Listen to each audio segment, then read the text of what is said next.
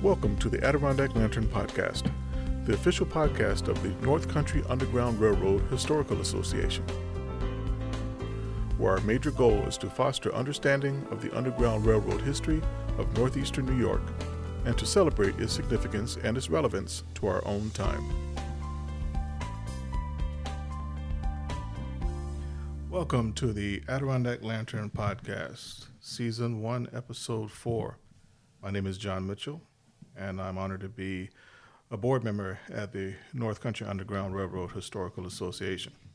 I'm also joined today by some fellow board members. We have Ms. Robin Caudell. How are you today, Robin? I'm fine. How are you, John?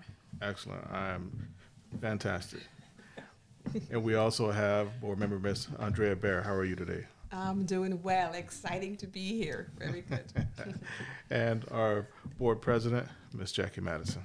This is terrific. I can't wait for everyone to hear this podcast. Oh, Definitely. Yeah. And we are also joined by one of our newest board members and our organization treasurer, Ms. Mrs. Barbara Chris. How are you, Barbara? I'm doing well today. Thank you so much. It's so happy to be here. And thank you to have you on the podcast today. So um, we're coming out of Fourth of July weekend. You know, um, anybody have anything exciting that they did yesterday? Yes, I went to the Michael B. Anderson. Do I have his initial right?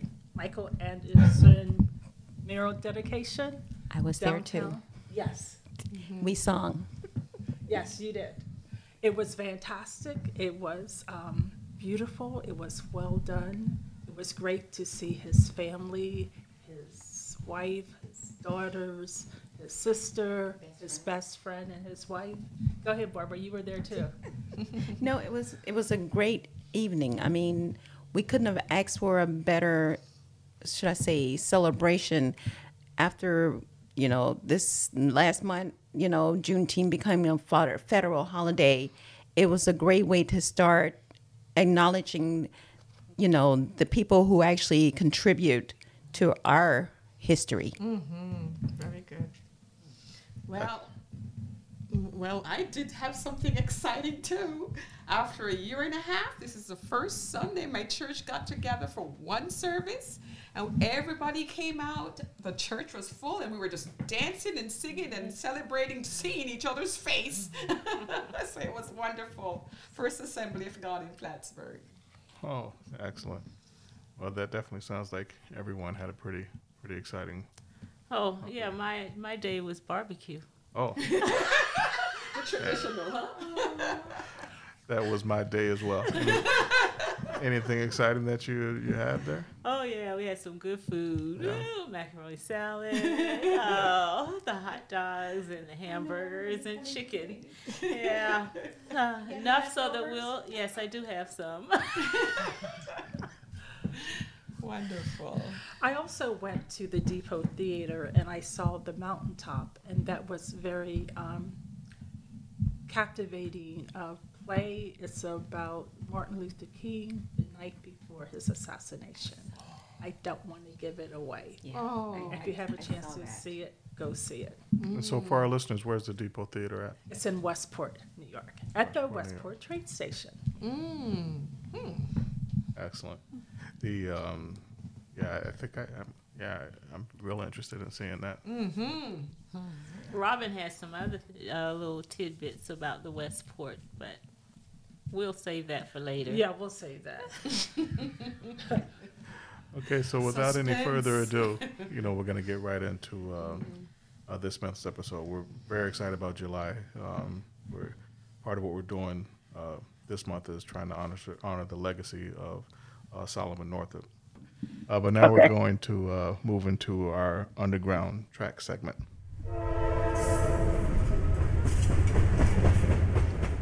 And Robin, why don't you tell us about our guest today? Renee Moore is a community organizer, project manager, and program coordinator for cultural and political activities. A graduate of Skidmore College, Renee is most noted for Solomon Northup Day, a celebration of freedom, an annual event based on Solomon Northup's autobiography, 12 Years a Slave. Renee conceived and founded the day as a private individual in 1999. The Library of Congress recognized her work with a reception in 2000 and placed the story of Solomon Northup in the permanent collection of its American Folklore Folklife Center. Since its inception, the project has honored the legacy of Northup's life and that of all African Americans as part of American history. Hello, Renee. Hello. Hello, everyone. Hello. Hello. Glad to hear your voices. Same here, Renee. Same here. This is Andrea Bear. Nice to talk with you. Hello, Andrea. Good to hear your voice again. Okay, so Renee, so now you have left the North and you are in Washington, D.C. So, what is it like for you to live in the place where Solomon Northup was kidnapped? Well, many people uh, right here don't know that this was once called Washington City, and he was abducted from here and then taken south. His papers, uh, identification, and everything was stolen from him in Washington City. And then upon his return, uh, when he was uh, free, he was uh, when he was liberated, I should say. He tried to bring his captors to justice in Washington City, but it was a slave state, so he had no rights at all. So that uh, it didn't happen until he returned to Ballston Spa, where he um, tried to um, bring his captors to justice there as well in Saratoga County. So, do you have any plans of doing any um, activities there to make Washingtonians more aware of this history? I do not. I I, I have not even um, not even thought about it really. They seem to be pretty much. They have their other local heroes and people that they, you know, um, talk about regularly. Josiah Henson, Douglass, Sojourner Truth. Uh, Maryland seems to hold most of the history um, in their in their region. So uh, no, I haven't really. Okay. I uh, do speak to organizations. I have a website. I have 102 slides in a presentation, and so um, I've had a, a, few requests down here, and I have done those uh, presentations for people who are interested in the history overall. Okay, so let's jump back to your family history in Saratoga. So, were your ancestors native New Yorkers or did they relocate from elsewhere? We're basically native New Yorkers. My aunt and uncle who lived in on Franklin Street in Saratoga in downtown, they were there, I would say, in Saratoga for almost a 100 years. And uh, many African Americans came to um, work at the uh, racetrack, uh, thoroughbred races, because at one time um, the jockeys were African American. And so uh, there's a lot of racing history that blacks were personally involved in there. And as a matter of fact, my uncle, who uh, uh, was involved in racing, his name is in the National Museum of Racing there in Saratoga Springs. And my aunt I worked for a wealthy white family on the east side of uh, Saratoga Springs on Sortilla Street. So uh, the house I lived in there, even though I was a Skidmore graduate, I could not have bought with the prices that Saratoga yields right mm-hmm. now. Um, but then they bought a house with very little and kept it for at least 75 years. While growing up and being educated in Saratoga, did you ever hear of Solomon Northup or any black history for that matter? Not at all. That's what really got me excited was I saw the film, uh, the docudrama PBS 1984, Gordon Parks, And when I discovered that uh, Saratoga was a part of this story, I got uh, very excited about it and pretty much put it in the back of my mind until I saw the exhibition at Nott Memorial uh, by um, Clifford Brown, Professor Brown, PhD of the Poli Sci Department, and his students put together um, a large exhibition on his life. And I attended that exhibition at Nott Memorial and was just overwhelmed by the fact that all this history was sitting right under our nose. And um, we did not know, you know, of his story. And I got it in my mind that very day that something had to be done about it. And the first thing I thought about was the historical marker, mm. which actually came a little bit later. And so I established on the Northup Day in 1999 in hope of not only bringing his story to light, but I felt like his story represented so many untold stories. So, what was like the black population of Saratoga? Has it always been, you know, just how big has it been? Do you know? I think they were probably about 12% of the population, and then after urban renewal, um, they were removed, many uh, lost businesses and places to live, and down to about 3% of the population in modern day uh, Saratoga Springs. It's a very uh, expensive enclave, I guess you could say, and quite xenophobic in its in its uh, makeup. And so, um, even attending Skidmore, I was one of the few at that time. There are more now, uh, people of color, but um, that's that was not the case many years ago. So, when you became aware of Parks docudrama and also of the um, exhibition, what was it about Solomon Northup that intrigued you? Why did his story intrigue you? What intrigued me about it was, of course, that it happened right here in this little town. He was abducted, that there were, in fact, free African Americans in this region, and that slavery was supported not just in the South, but supported in the North as well. And I thought this story was had to be told in order to bring focus not only to the American African American community, but to the community as a whole, that people of color, in fact, had a long term history uh, in the North Country.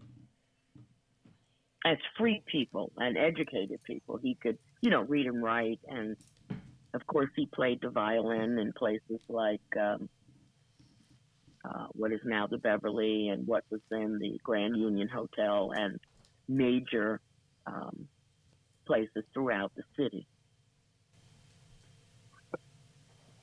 When you had the first Solomon Northup um, Day, what was the community response there in Saratoga? well, it, it was not welcome in the early days. Um, it was quite a task. I had a few very close friends who um, were uh, supportive, but in the early days, I I was exhausted. Really, I had to do every aspect of creating the event, and including driving down the road with the podium in my in the trunk of my car because I had to borrow a podium. The city didn't have one that they could loan me um, for the event, and the direct then director of the visitor center relegated me to the back um, the back porch of the visitor center because she indicated that I could not have the event inside the visitor center. Hmm.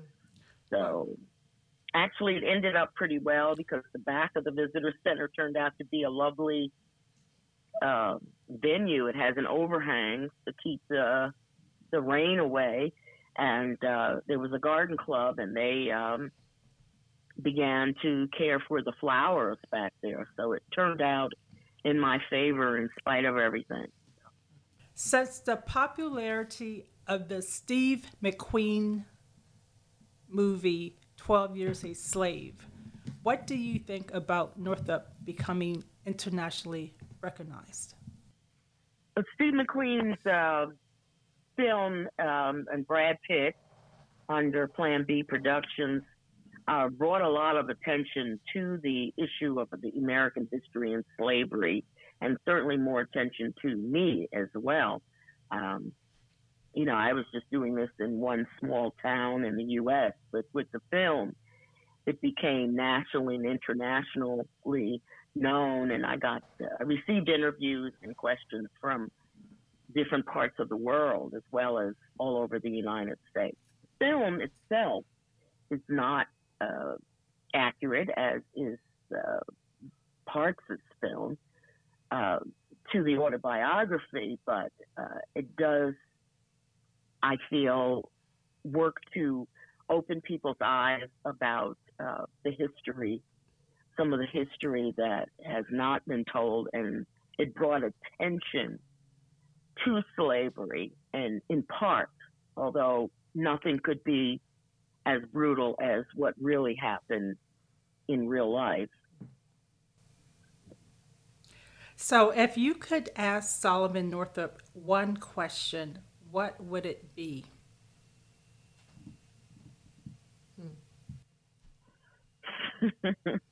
How do you think we're doing? okay. Um, I think that uh, he might say that the uh, struggles of African Americans now at this time in history uh, is still a, a quite a task that he had to persevere and seek freedom constantly over his 12 year ordeal.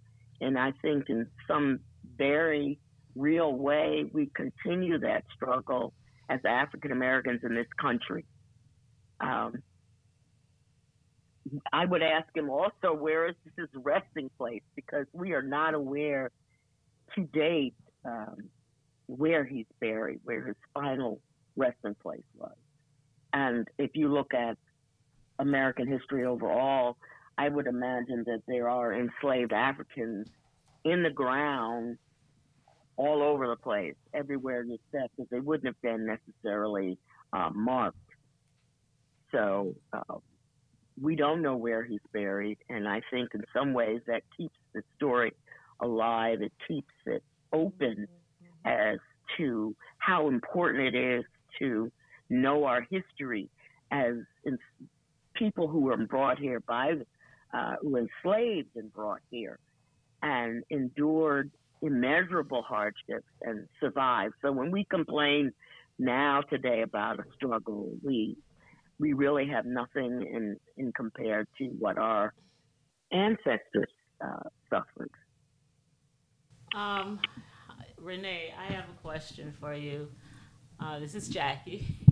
I Was, hi. How are you? Uh, All right. I wanted to uh, sort of ask you what is happening today with the Black Lives Matter and uh, all of the activities, especially around uh, Floyd's death. Uh, how Solomon Northup would have felt, or what you think he may have. Um, Could you speak a little louder? I can't hear you. Okay, can you hear me now? Ah, now I hear you better. Okay. I was uh, wanting to know, with everything that's happening with the Black Lives Matter activities and with what happened with Floyd's death, um, what could you sort of do some comparison to what happened with Northup with those experiences?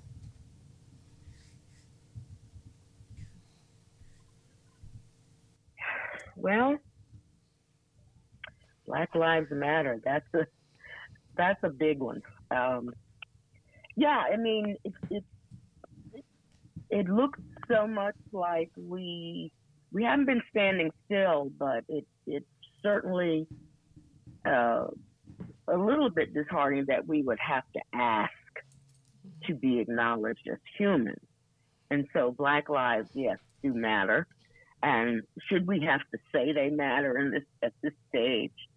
Um, we shouldn't have to, but apparently we do.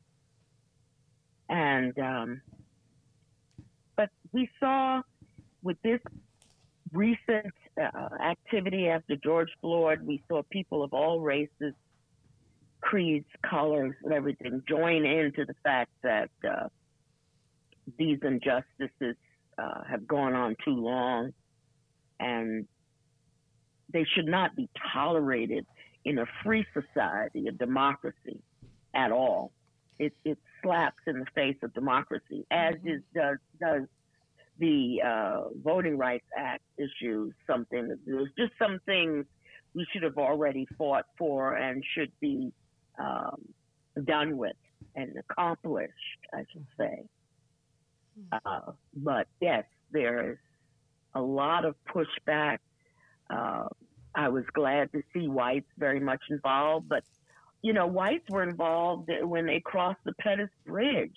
Mm. So um, there's always been people of all color and of, of, of good faith and understand the three great books as what it means to, to be human and what um, God has promised all of us cannot be taken away.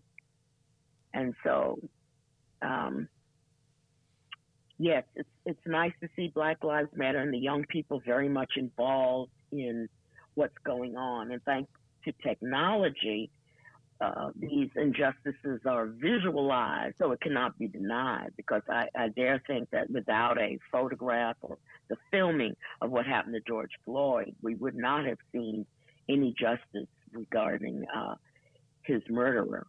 So, mm. um, Renee, I don't know if I answered your question or not. Yeah, actually, you did, and you actually touched okay. on uh, the voting thing, which I, I think is very important in light of everything that's happening. So, thank you. Well, voting, I might add, I mean, that's at the heart of democracy. So, as long as the Voting Rights Act is mm-hmm. in question, uh, the voters, and particularly people of color, cannot call themselves full citizens. Uh, Renee, there's not much left for me to ask you because my two colleagues here has really picked up on everything. But um, if you were to be in a room with some of these young activists and from the Black Lives Matter, or even from small um, groups at colleges or anything like that, and knowing all that you've been through back in the early years putting this organization together, what would you what would be your advice to them to encourage them not to really give up? Um, to keep the fight going because Renee, to tell you the truth, sometimes I feel nervous because I feel like even though we've come a long way, I feel like we're stepping backwards sometimes. Like the things I'm seeing happening now, it's it's like we've been through that and past that. Why are we going backwards again? So talk to the young people who are listening and who will go on our website and listen to this interview, knowing the fighter that you are f- from back then. What would you say to them? I would say never take no for an answer. Good. Yeah. Yeah. And uh, you have to persevere. When I was putting Solomon Northup Day together, trying to put it together, I was in it by myself. That was every aspect of it. It's exhausting. You have to keep going back, and there's typos, and you go, "Oh my goodness," you know. Mm-hmm. And so there's things that happen that uh, kind of can discourage you or make you feel like you don't have enough of whatever it takes. We all have enough of whatever it takes. We have enough energy. We have enough gray matter. We have enough um, uh, uh, history. Our descendants, in my opinion, have mm-hmm. already paid a heavy price for the for us to be where we are today. Mm-hmm. And so they have to keep working and pushing and striving for the, the things that make us whole, that make us whole and complete citizens.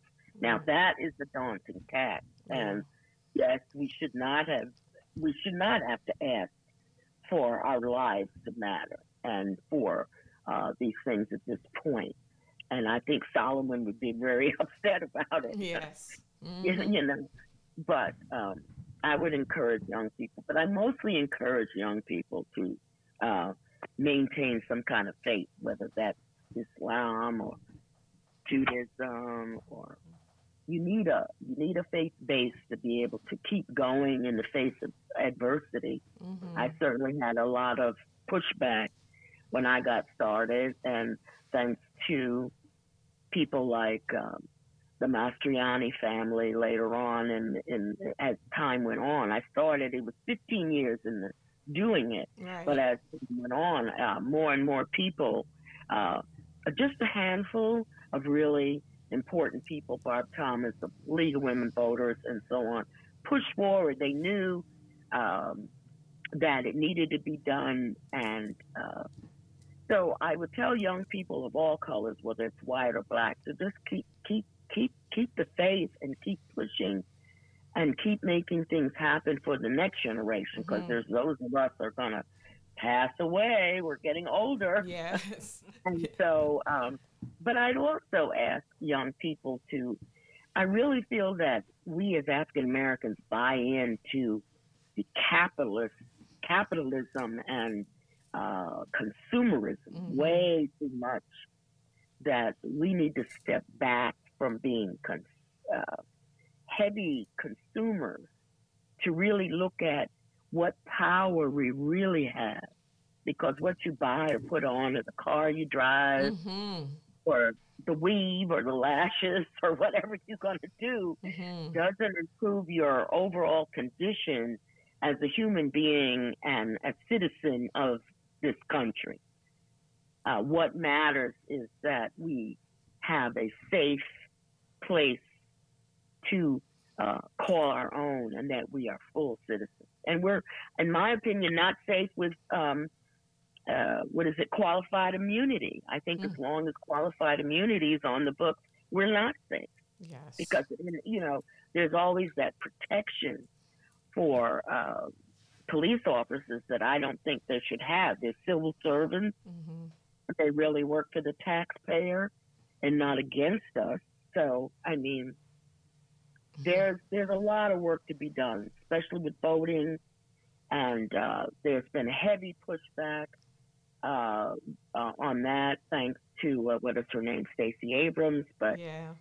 pushing to once they take away voting rights, they're really trying to take away democracy.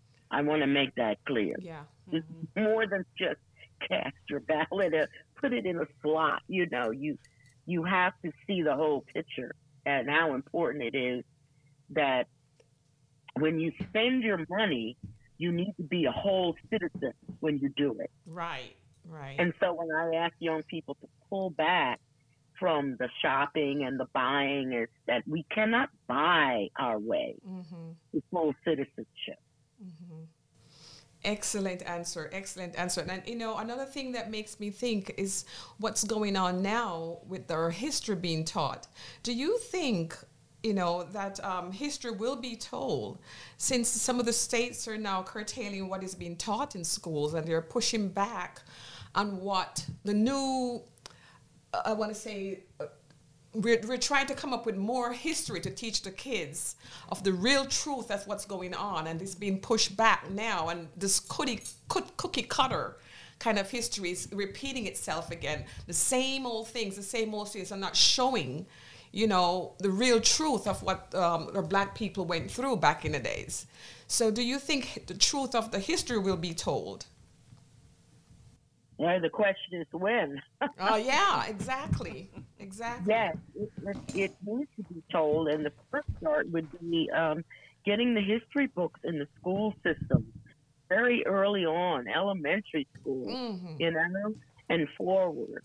Uh, seeing uh, people of color in the books and seeing the history, the real history, not the covered up history. Mm-hmm. Um, divulging the important contributions that African Americans have made to this country. Mm-hmm. And really, um, children need to know very early on so that the respect is there. Yes. You know, because I think Dylann Roof would have never done what he did if early on in his life he'd been exposed to African Americans. And I think the reason he sat there for a few minutes was when he walked in, they welcomed him in. Mhm. And I don't think that he at all realized the beauty and nature of the African when he got invited in and sat down. Wow. And he proceeded, I guess, because he thought he had to at that point. But he must have, in those moments, realized how gracious and wonderful people of color are. And they always have been that way. Right. And we remain that way. But we need to be that way toward each other. And we need to maintain the fact that we cannot buy our way into democracy with things. And we buy the biggest and most expensive things because we want to be included. Mm-hmm. We want to feel normal. Mm-hmm. And there really is no normal until the history books reflect who we really are as people. The truth. And we have more than slavery to be proud of. But, you know, slavery was brutal, but we have to be proud as black people about Mhm. slavery because we survived the most horrendous model of Mhm. slavery in the world. And through all that brutality, we still remain a strong and vibrant people. Yes. And so we see this nasty history, but we also need to know that we are the great people that we are and move forward to that greatness by treating one another with a graciousness and a respect bar none. Perfect. Yes. Renee, that was fantastic. Thank you so much for sharing your wisdom with us once again. You know, and uh, you know we uh, couldn't think of a better person to have on for this our fourth episode and one that we're looking to honor the, the history of, of Solomon. So thank you again for your time. Thank you. Thank you. Thank you, all of you. Thank you, Good to see Renee. you. Thank you. Good You to hear you, even though I'm not seeing you. Yes. yes. I must say I'm disappointed that Skidmore didn't continue Solomon Northup Day. It was there for two years, and I guess they just decided they didn't want to be bothered. It's my alma mater, Yeah. but um, I'm so glad the North Country is considering is continuing it Mhm. in perpetuity, um, and others are being invited to uh, chime in because it's not just about me and it's not just about Solomon Northup's descendants. It's about all of our history Mhm. and who we are as a great people. Okay. Thank Try you. it again. Thank you, Renee. Thank you. Thanks. Bye. Wow, so it's always very interesting listening to Renee. I remember when I first met her a couple of years ago when she came to the celebration that we did uh, for Solomon Northup Day down in Keeseville. Renee's a walk-in knowledge. I tell you, it's, it's, it's just enlightening listening to her. I wish we had more time to hear all the stuff that she's doing, but uh, it was it was brilliant. It was really interesting just hearing about how she started that whole program Yes, and uh, the hurdles and stuff that she went And through. Great advice to the young people. Absolutely. She is certainly a role model for youth uh, to show to them that they can and are able to do anything they put their minds to. Absolutely. I'm glad she was uh, gracious enough to join us. Uh, so now we're going to move on to our Adirondack moment. Hi, this is Robin Caudell. I'm here with Garth Houde. He is our uh, representative from the Anderson Falls Heritage Museum in based in Keeseville. I will tell you a little bit about him. He grew up in Port Kent and graduated from AuSable Valley Central School. He holds a bachelor's degree in music from the University of Vermont, a master's degree in music from Binghamton University, and a master's of library science degree from the University at Albany. He is library media specialist at his alma mater, AuSable Valley. He is vice president and treasurer of the Port Kent Cemetery Association and president of the Anderson Falls Heritage Society. Welcome, Garth. Thank you. It's nice to be here.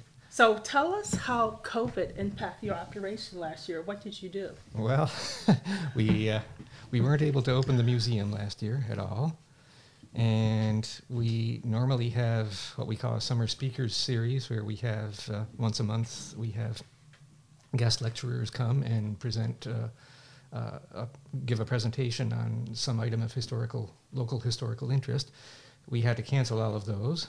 Um, so really, we were pretty shut down. We were able to hold our, our monthly meetings over Zoom. We, we did that to sort of keep things going in the background, but uh, our, our public operation was pretty well closed. But uh, w- one thing we were fortunately able to do was in the fall, um, we were able to do uh, a, few historic marker dedications, which is something else that we do. Um, we had one for Schuyler Island and uh, the role that it played in the Revolutionary War when, when Benedict Arnold and his fleet were fleeing from the British. And we had one for um, the um, Port Kent to Hopkinton, Port Kent to Hopkinton Turnpike. And we had the one that we did here at uh, the North Star Under, Underground Railroad Museum. Uh, it was uh, because this had, house had belonged to Herbert Estes, who, who had been uh, a prominent industrialist here in, in this area. So, can you give us a short history of this society? How did it form? Uh, actually, I'm not so familiar with the formation of that group because Okay. I wasn't here at that time. Because I said that it, was- I read online that it was organized in 1980 and it operated at the Keeseville Civic Center from 1984 to 2010, and then it moved to your present location, which is 96 Clinton Street. Yep, that's Yeah. that sounds right. Okay. And I'm not sure, what does your, uh, what are your archives? What do you hold? Uh, well, we have we have some quite a bit of genealogical stuff, and uh, we have some records for some of the local businesses, historical records. Uh, we have a lot of photographs, historical photographs. We have some artifacts. Uh, we have an old telephone switchboard that came from the, the Keeseville Telephone Company. Um, trying to think what else we have. We have some artifacts from the uh, um, Keeseville, Ausable Chasm, and Lake Champlain Railroad, or Port Kent. I guess what was it called? Port Kent, Ausable Chasm, and Lake Champlain Railroad was what it was called. It was a, a very short line that ran from Port Kent into Keeseville. I wish they had it down. Yeah, It would be fun. yeah, it was it was uh, a pretty neat little uh, railroad. Um, but we have you know things like uh, a few sections of rail, and uh, we have some parts of railroad cars uh, from from that. Um, so so those are the kinds of things that we have. So, do you get your things from donations, uh, or do you actively, like, maybe go on eBay and search for things? So, how do you acquire your material? I would say just about all of our stuff comes from donations. Really? Yeah, uh, we're we're very lucky in that respect. We uh, we do get donations from from people around here. So, when are you going to open up this season? We are, I think, actually, we're going to be open starting. Let me think. Today's Monday. I think we're going to be open starting tomorrow, if I Great. remember correctly. Yeah, we're. I know we're opening early in July, and I think it's tomorrow. Uh, we're going to be open. Our our typical open hours are going to be Tuesdays from nine to twelve and Thursdays from ten to twelve. Okay. So, do people have to call in advance? Like, what kind of protocol are you having people just come, or No, we don't need to have anybody call in advance unless if, if someone wanted to set up a special time to come in and maybe talk with. Uh, we, we have some people who are like uh, who know more about the genealogical stuff. Uh, if somebody wanted to call ahead of time and set up a time to meet with somebody like that, uh, they could do that. But uh, during during the regular opening hours, there, there's no need to call or anything like that. We are asking, uh, for now, we're asking people to wear a mask because we're, we're still a little bit concerned about COVID. So, do you have any new exhibits? We are. We, we were actually kind of brainstorming about that last week, and we're putting some stuff together. I think it's going to be kind of a, along a theme of uh, honoring military people who came from the Keeseville area and the roles that they played in uh, some of the earlier wars, like the Civil War and uh, World Wars One and World War Two. Um, and we we have had, I, and we're going to keep it up. We've we've got a nice exhibit uh, about the uh, what was called the Peanut Railroad, which I was mentioning earlier, the, the one that ran from Port Kent to Keeseville. So uh, those those are going to be our main exhibits at this point. Okay. So next year is going to mark your museum's 10th anniversary at the location where you're at. Are you planning in advance for anything happening there? At this point, we haven't really thought Thought about about that very much. I don't have any more questions. Jackie, do you have any questions? Yes, I would like to uh, ask you a couple. Um, primarily, I know you say you were closed um, last year and you're just opening this year in July. Uh, have you looked at other options of getting your information or getting your exhibits out to the public? Actually, I'm glad you asked that because uh, I did want to mention we while while we were closed, we did a lot of uh, work uh, towards our website. We uh, we actually were able to get a grant to hire uh, a professional web developer, a website developer, and uh, we've done a lot of consulting with that person, and we've we've been lining up material to put on our website, and we're going to be launching our new website. We're, we're shooting for a target date of July 15th, and it's going to be www.andersonfallsheritage.org.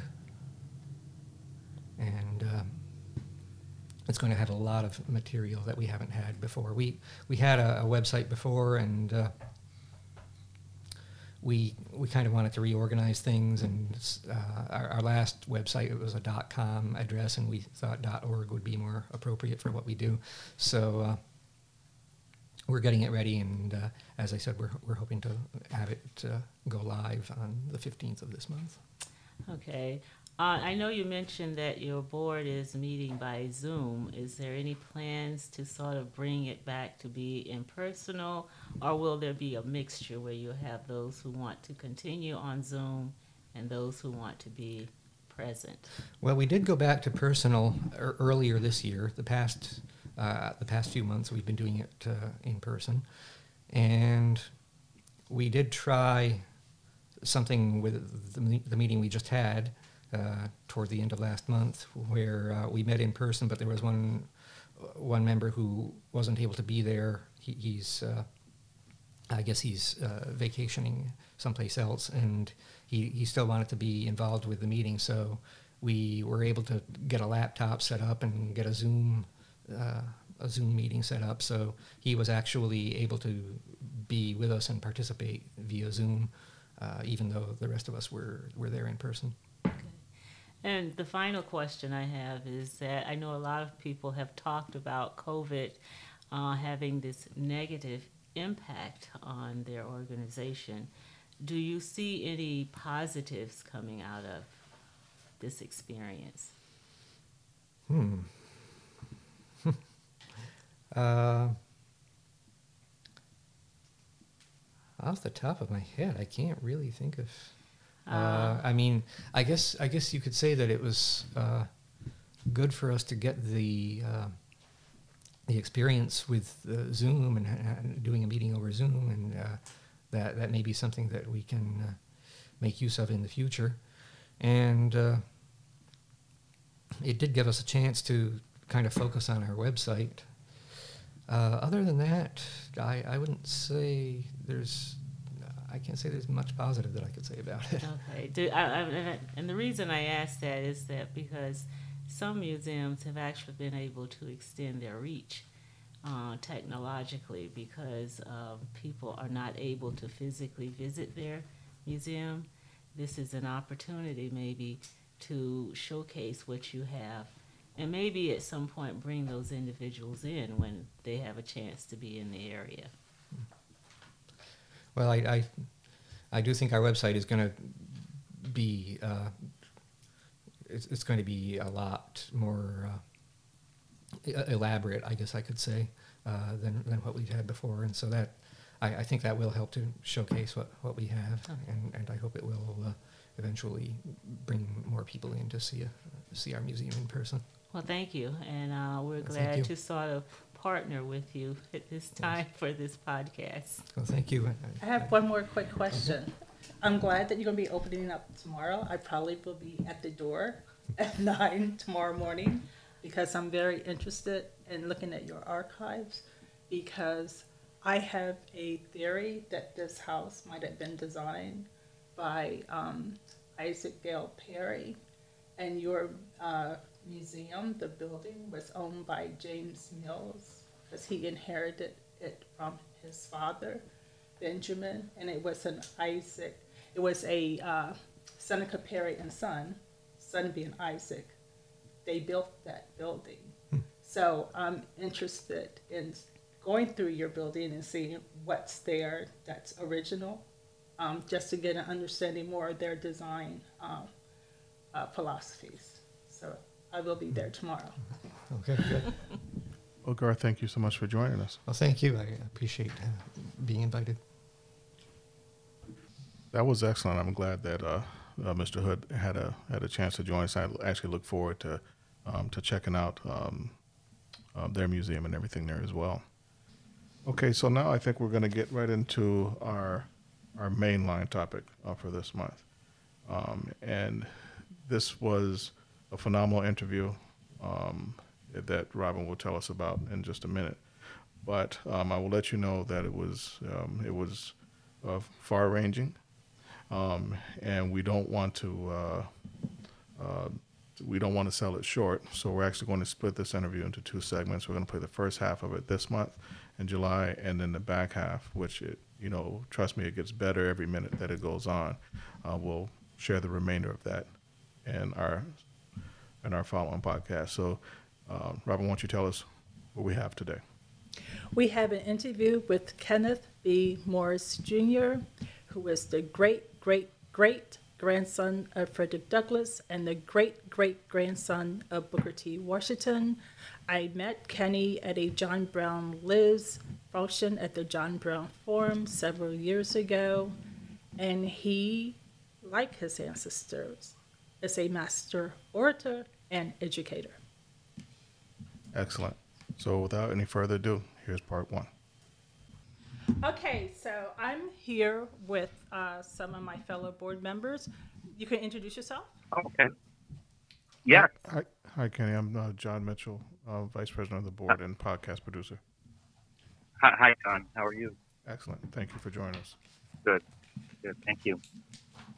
I'm Barbara Chris, treasurer, newly elected. I'm sorry, I didn't hear it. Here, hear you. Say it again. Wait a minute. Hi, I'm Barbara Chris, uh, treasurer, newly elected. Hi, Barbara. Hi. Go ahead. Go ahead. Oh, hi, Chris. This is Andrea Bear. Oh, can you hear me? Hello? Yes, I can hear you now. Hi, how are you? This is Andrea Bear, board member. Hi, Andrea. Hi. And uh, my name is Jackie Madison, and I'm the president. Hi, Jackie. Hello. Okay, so John is going to cue us up. This is for the main line. Do you have a segue for this? Yes. Um, so we're just to play like a quick musical tone there, uh, Kenny, and then uh, Robin will get after it there. So now it's time for our mainline segment.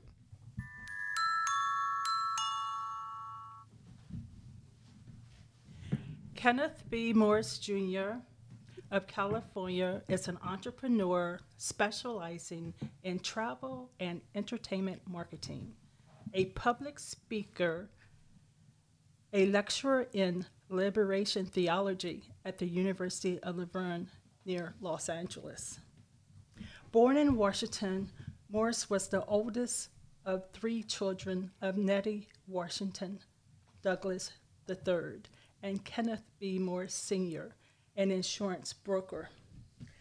Kenneth studied at the University of California at Fullerton before lacing up his traveling shoes and touring with the young, is it Young American? Yeah, Young That's Americans. correct, yeah. Yeah, an international music theater group. And he actually had a chance to perform with Liberace. I never knew that before. so, anyway, he and his mother established the Frederick Douglass Family Initiative, which is one of the reasons why we are speaking with him today. So, uh, Kenny, can you tell us why you wanted to establish this initiative? I had um, spent many years really kind of disconnected from my lineage of being the great great great grandson of Frederick Douglass and the great great grandson of Booker T. Washington. And there were a lot of reasons uh, for that disconnect. I'd seen what the pressure had done to those who came before me. And the few times that I told people of my relationship to those great American heroes when I was younger, nobody ever believed me and I never thought it was a, a point worth arguing. And so, if you can imagine being a, a young kid and when you have people that don't believe you um, when you talk about your ancestry. So, I had uh, spent many years in the travel industry. I had my own company, and um, it was an advertising and marketing company, and we catered to cruise lines, developing corporate travel, convention, meeting, and incentive programs. And so I was happy to be a business owner a father of two daughters, a husband, now married for 37 years. Mm. And I was fine, don't talk to me about uh, Douglass and Washington connection. But in 2005, I read a National Geographic magazine, and the cover story was 21st century slaves, and it was about human trafficking and modern day slavery existing all over the world, including here in the United States. And. I, like most people thought slavery had ended with the work of Frederick Douglass as great abolitionist and uh, the Civil War, the signing of the Emancipation Proclamation, and then, then the ratification of the 13th Amendment. But as I started to research the issue further, I found that there were men, women, and children enslaved around the world, many of them living in conditions as horrific as the slavery my ancestors had suffered through and survived. And I remember reading another article one night, and I was in my living room, and down the hallway I could hear my daughters getting ready for bed. And they were, you know, laughing and playing, about to get down on their knees and say their prayers. And the article I was reading was about a 12 year old girl who was forced to be a sex slave in the brothels of Southeast Asia and serve as countless men almost every single night. And that article and I walked in to say goodnight to my girls, I had this moment where I couldn't look them in the eyes. Mm.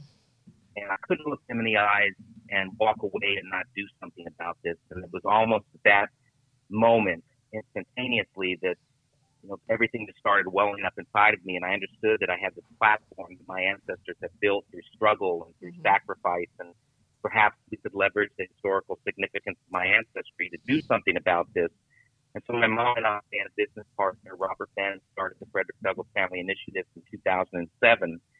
And we looked at the legacy of Frederick Douglass as the great abolitionist and Booker T. Washington as the great educator. And we had this aha moment where we could combine those legacies, abolition through education. And so we got started and we immediately turned to schools and started working with um, students and teachers and administrators and parents and uh, eventually developed a service learning civic engagement curriculum called History, Human Rights, and the Power of One. And the power of one is service in the community, civic engagement in the community. So that's that's how we got started in 2007. So, how did COVID impact your mission? Well, like most nonprofit organizations, or many nonprofit organizations, um, it was uh, it was a difficult year for for us. Um, we had opened an office in Rochester, New York in early 2019. And Rochester, by the way, is Frederick Douglass's adopted hometown. It's where he published the North Star newspaper and spent 25 years um, in that city doing his, his most important work, his abolition work. And so we opened the office, and then about a year after that, we were shut down because of COVID, or the country was shut down because of COVID. And so we had to work virtually, like many uh, people have done over the past year and a half or so. Um, but we were fortunate that we do have supporters and, and donors, and we had received some grants that it didn't affect us um, negatively in a financial way. Um, it was just mostly operational um, issues and not being able to work together in the office and not being able to travel because we spend a lot of time in schools. And so most of the programs that I would normally have done in person in schools or speaking to organizations uh, went virtual. So I had a lot of Zoom conferences, like many people, over the past year and a half.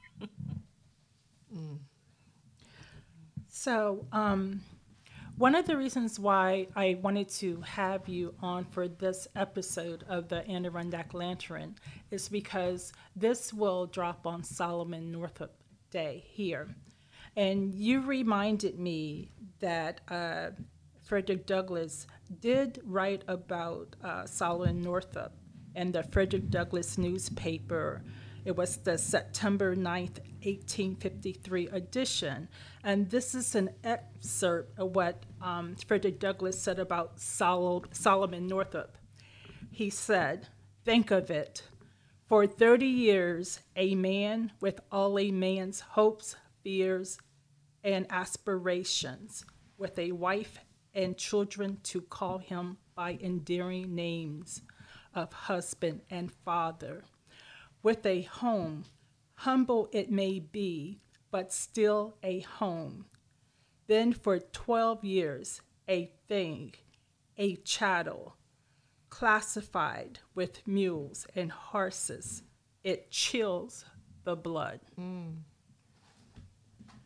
So I'm just thinking about your ancestor who escaped to freedom. He self emancipated himself. And to this man who was born here in New York, he was born free and enslaved in Louisiana, and talking about today, you know, with the struggles and rights for human rights. What do you think the legacy of these men are today? Well, that, that quote is, is really powerful. And I also remember that he wrote, um, he said, It is a strange history. It's truth far stranger than fiction. And when you think about the Solomon Northup story and how he was a free man and he was torn from his, his life, from his family, from his work, um, to be sent back or to be sent into slavery, whereas Frederick Douglass was born into slavery and he would spend the first 20 years of his life enslaved and then he would escape go on to become you know, very important voice for abolition of slavery and then for women's rights and, and human rights um, in general. So these stories are, are very powerful, but I think that their legacies are important because history is important for a lot of reasons. I think history is most important because we need to know where we come from in order to know where we're headed. And history is not just about the past, but it's also about the present and it's about the future. And when you look at the legacies of these two men and their example of courage, speaking truth to power, fighting for human rights, fighting the rights of their people who were enslaved, their brothers and sisters who were toiling away in chains. Um, you know, that's a message that is as relevant today when we look at the challenges and the human rights issues that we face today. You know, we're living at a time when this country as is as divided as it's been in a very, very long time with the racist, sexist, xenophobic rhetoric that's out there by some of some of our leaders. But imagine living at a time in the 19th century when your federal government said it's legal to own you mm-hmm. and illegal to teach you. I think many people would run away from that challenge, and, and thank goodness people like Frederick Douglass and Solomon Northup and many others didn't, or we would be a very different country today. Mm-hmm. So I have another quote from Frederick Douglass. He said, Education makes a man unfit to be a slave. Hmm. So I want all of us and you to think about that in the context of the pushback of certain leaders in our country on the state and national level level against ha- the education of our youth about the true American history. Some people call it critical race theory, which actually that isn't what that means, but there's a pushback about having American history being inclusive. So to me, it makes think that your initiative was even more important today. Well, if we look at the history of this country since its founding and even prior to its founding, when the first enslaved Africans arrived here in 1619, um, you know, the history that has been told is, is not truthful. It's a whitewashed, sanitized version of history where people of Native American descent and African descent are placed in, in, in an inferior position by design to prop, up, to prop up white supremacy. And so when you look at different periods throughout the history of this country when uh, black people have been seen to have made some perceived progress, there's been a backlash or white lash and, and a pushback. And, and we're seeing that right now. You know, after eight years of having an African American president, uh, we are seeing a pushback uh, against that. And you have people out there protesting, you know, the murders and lynching of unarmed black people um, all around this country, and people, you know, young and old and of varying races that are demanding that the country do better. And so when when we when we start talking about the country living up to the founding ideals, exactly what Frederick Douglass did today, July 5th, 1852. He gave a speech called What to the Slave is Your Fourth of July in Rochester, New York at Corinthian Hall. He gave that speech in front of 600 anti-slavery supporters. And, and he talked about the, the founding fathers, you know, being wise men, he said, oppression makes the wise man mad. And then in the middle of that speech, he just lays into his audience because he does, while he appreciated their moral opposition to slavery, he did not feel that they were doing enough to end slavery. How dare them celebrate Independence Day and ask him to speak mm. when the country was guilty of, as he, as he said in his speech, crimes and practices that would disgrace the nation's savages. Mm-hmm dare you invite me to speak today? And so he was holding out the country or, or calling out the country for the hypocrisy of celebrating freedom and liberty and justice while enslaving people of African descent on its blood drenched soil. And so when you look at the history of this country, and of course, there were a lot of people that were upset with him. And they called him, you know, they said he wasn't patriotic and he didn't love his country. But the opposite was true. He did love his country, and he loved his country enough to to call it out, to do better. And so you see, um, you know, people out there protesting and demanding that the country live up to those founding ideals. And so naturally, there are going to be pushback from those that are in the power structure who want to suppress those voices. So, how did you spend your first national Juneteenth? ah, oh, you know, I had a, a friend of the family that had passed away several months prior to Juneteenth, and it just so happens that they and his, his family planned his memorial service on that Saturday, and so my wife and I spent I think about four or five hours at the memorial service and reception afterwards. But I had um, contributed about three videos to virtual Juneteenth celebrations around the country. And I didn't get a chance to watch any of those celebrations again because I was at the, the service. But I hear that those programs went went very well. So, what do you think about having this now recognized? Because I hear that Texas and California were among the first states of to observe it. So was it Juneteenth in your consciousness, like growing up? I know that you grew up in Washington, but I don't know how long you've been living in California because I had friends in California who were like celebrating this in like in the 50s and 60s. So I'm just Yeah. not sure. It seems like Texas and California, and maybe it's been a, one other place I can't remember right now. They were, yeah, were in the forefront of celebrating this event. Yeah, Juneteenth has been in my consciousness um, at least since we've been doing the work at Frederick Douglass Family Initiatives. And um, Dr. Ronald Myers, who has since passed away, and he, he lived in Texas, he really led the fight for many, many years to make Juneteenth a holiday. And he had reached out to me again when we were just starting our organization around 2000 and 2008 um, to get our support for the work that he was doing in Washington, D.C., and the lobbying of legislators on Capitol Hill to make it a holiday. And so I had seen over a number of years how um, there were chapters all over this country that were able to advance legislation at state level um, to, to recognize Juneteenth. And, and I saw it start to spread across the country. So I always felt like it was only going to be a matter of time before it would be recognized at the federal level. And I'm just sorry that Dr. Myers didn't live to see his dream happen.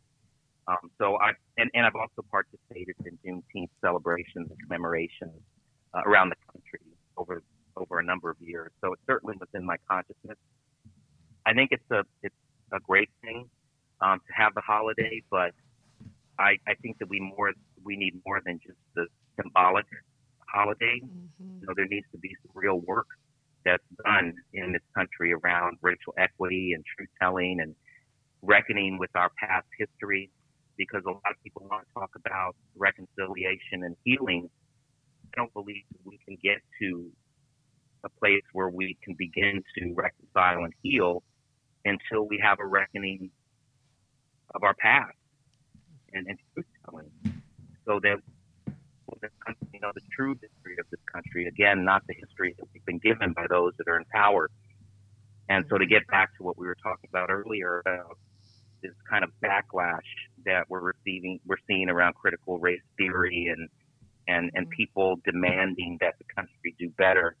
My Juneteenth is is a good start, but there's a lot more that needs to be done than just giving us a symbolic holiday. So, what are you planning um, for with the initiative? Because I know COVID put things on pause, but I don't know if maybe your organization used the time to maybe uh, pivot in different directions and you know think about things maybe you hadn't thought about before. So, what you have any upcoming events or anything that you like to get out there to make people aware of it? Yeah, there are a number of things that we've we've been working on, and while COVID, you know, it forced us to be to work virtually, it didn't stop us from creating projects and initiatives. We did a number of projects over the past year and a half uh, for students. We did a last July 4th, we did a live webinar where we asked students to write essays about Frederick Douglass and um, racial prejudice and their their remedies for racial prejudice. We also worked with a, an artivist, we call him um, Nicholas Smith, who created an image of Frederick Douglass in a surgical mask. The idea behind that was to uh, raise awareness about the disparities in how COVID was impacting communities of color and Black people in, predict- in particular. And we wanted um, communities of color to know that there were resources available. Um, we also did a, a project that lifted up the life and legacy of my great great great grandmother Anna Murray Douglass, who was married to Frederick Douglass for 44 years. They had five children together and 21 grandchildren, and there would be no Frederick Douglass without Anna in his life. She was one of the first people to plant the seed of thought in his mind that he was not meant to be a slave. They met while he was enslaved in Baltimore as a teenage boy, and she was the first person in her family to be born free. She was working as, as domestic servant in Baltimore, and they met.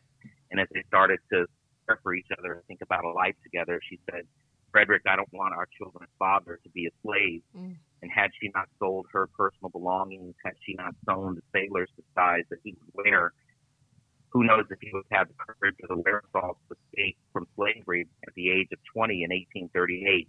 And had that not happened, we would be a very different country sitting here today if we didn't have the contributions of Frederick Douglass as a great abolitionist. And Anna was a conductor on the Underground Railroad out of their house in Rochester, New York. She helped to hundreds of freedom seekers to their freedom in Canada. She was outspoken. She was a feminist and an activist in her own right. Um, and so we did a project where we asked, and there are only three known photographs of Anna, whereas Frederick Douglass was the most photographed American of the 19th century. And we know of at least 168 photos that he sat down for. We didn't have, or we don't have very many images of Anna, and the three pictures that exist uh, are of her as um, an older lady. So we asked students to draw and paint sketch what she might look like. And that was really a great project from that. So, so we did the essay contest, we did the art contest, uh, we did a Fourth of July webinar, and um, and, a, and a number of other things that we're working on right now. There's a current project with a company called Hit Record, and it's a platform that was founded by the actor um, Joseph Gordon-Levitt, and it's a place where people from all over the world can collaborate on music, art, um, just, just anything creative to come together, and it's it's, it's really um, a, a wonderful platform. And so we've partnered with them on a project called the Virtual Monuments Project.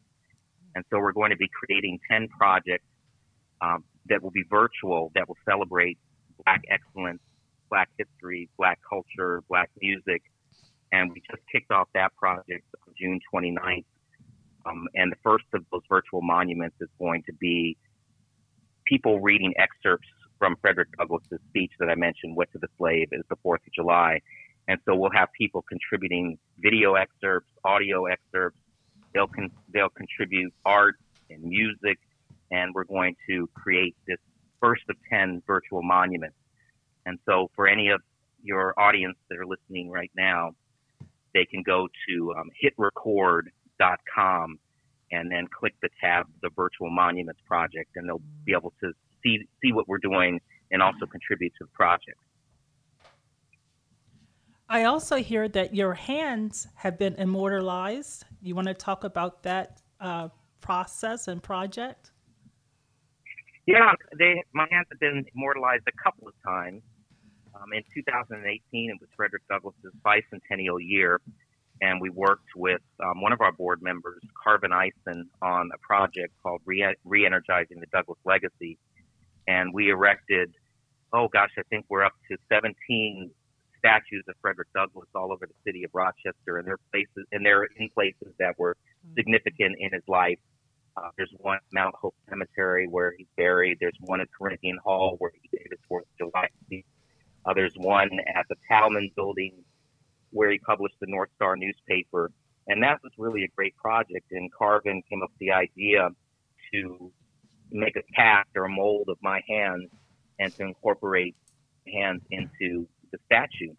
And so that's one one place. And then in 2000 and it was 2020, the Maryland State House erected statues of Harriet Tubman and Frederick Douglass and um, the Frederick Douglass statue has my hand um, incorporated to, to that as well. Okay, and as we mentioned earlier, um, we are splitting the interview with uh, Kenneth uh, Morris into two sections. Um, if you enjoyed that first section, trust me, you do not want to miss the second half of uh, the Kenneth Morris uh, interview there. I think that you know everyone enjoyed everything that he shared so far. Would you agree? Wow. I'm still I'm still amazed. I'm just in awe of all that he's doing and the foundation, um, the responsibilities that they picked up because he didn't they didn't have to do any of this. So many people has this heritage and this um, generational uh, you know relationship, but they don't go ahead and do anything much. But for what he's doing, God bless him. Absolutely. And some of the initiatives that he shares in the back half of the conversation, I can't wait for you all to hear about that. Yes. Okay, so we are going to end there today. Um, I want to thank um, my fellow board members, Robin Caudell, Andrea Bear, Jackie Madison, and Barbara Chris. And we're going to go out today listening to the Lake Champlain Mass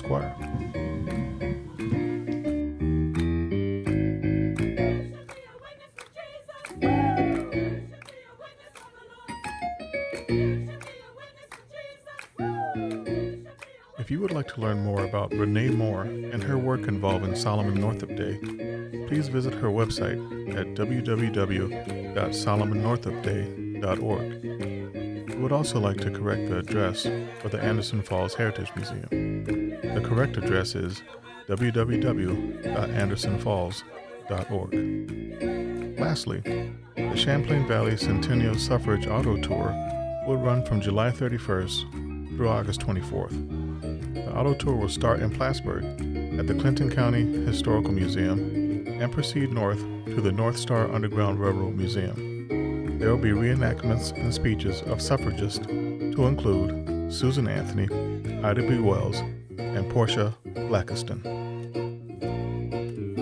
We at the North Country Underground Railroad Historical Association thank you for listening to this episode of the Adirondack Lantern Podcast and journeying through yesteryear and now as the North Star Underground Railroad Museum at Ausable Chasm keeps the lantern burning, lighting Freedom's Road.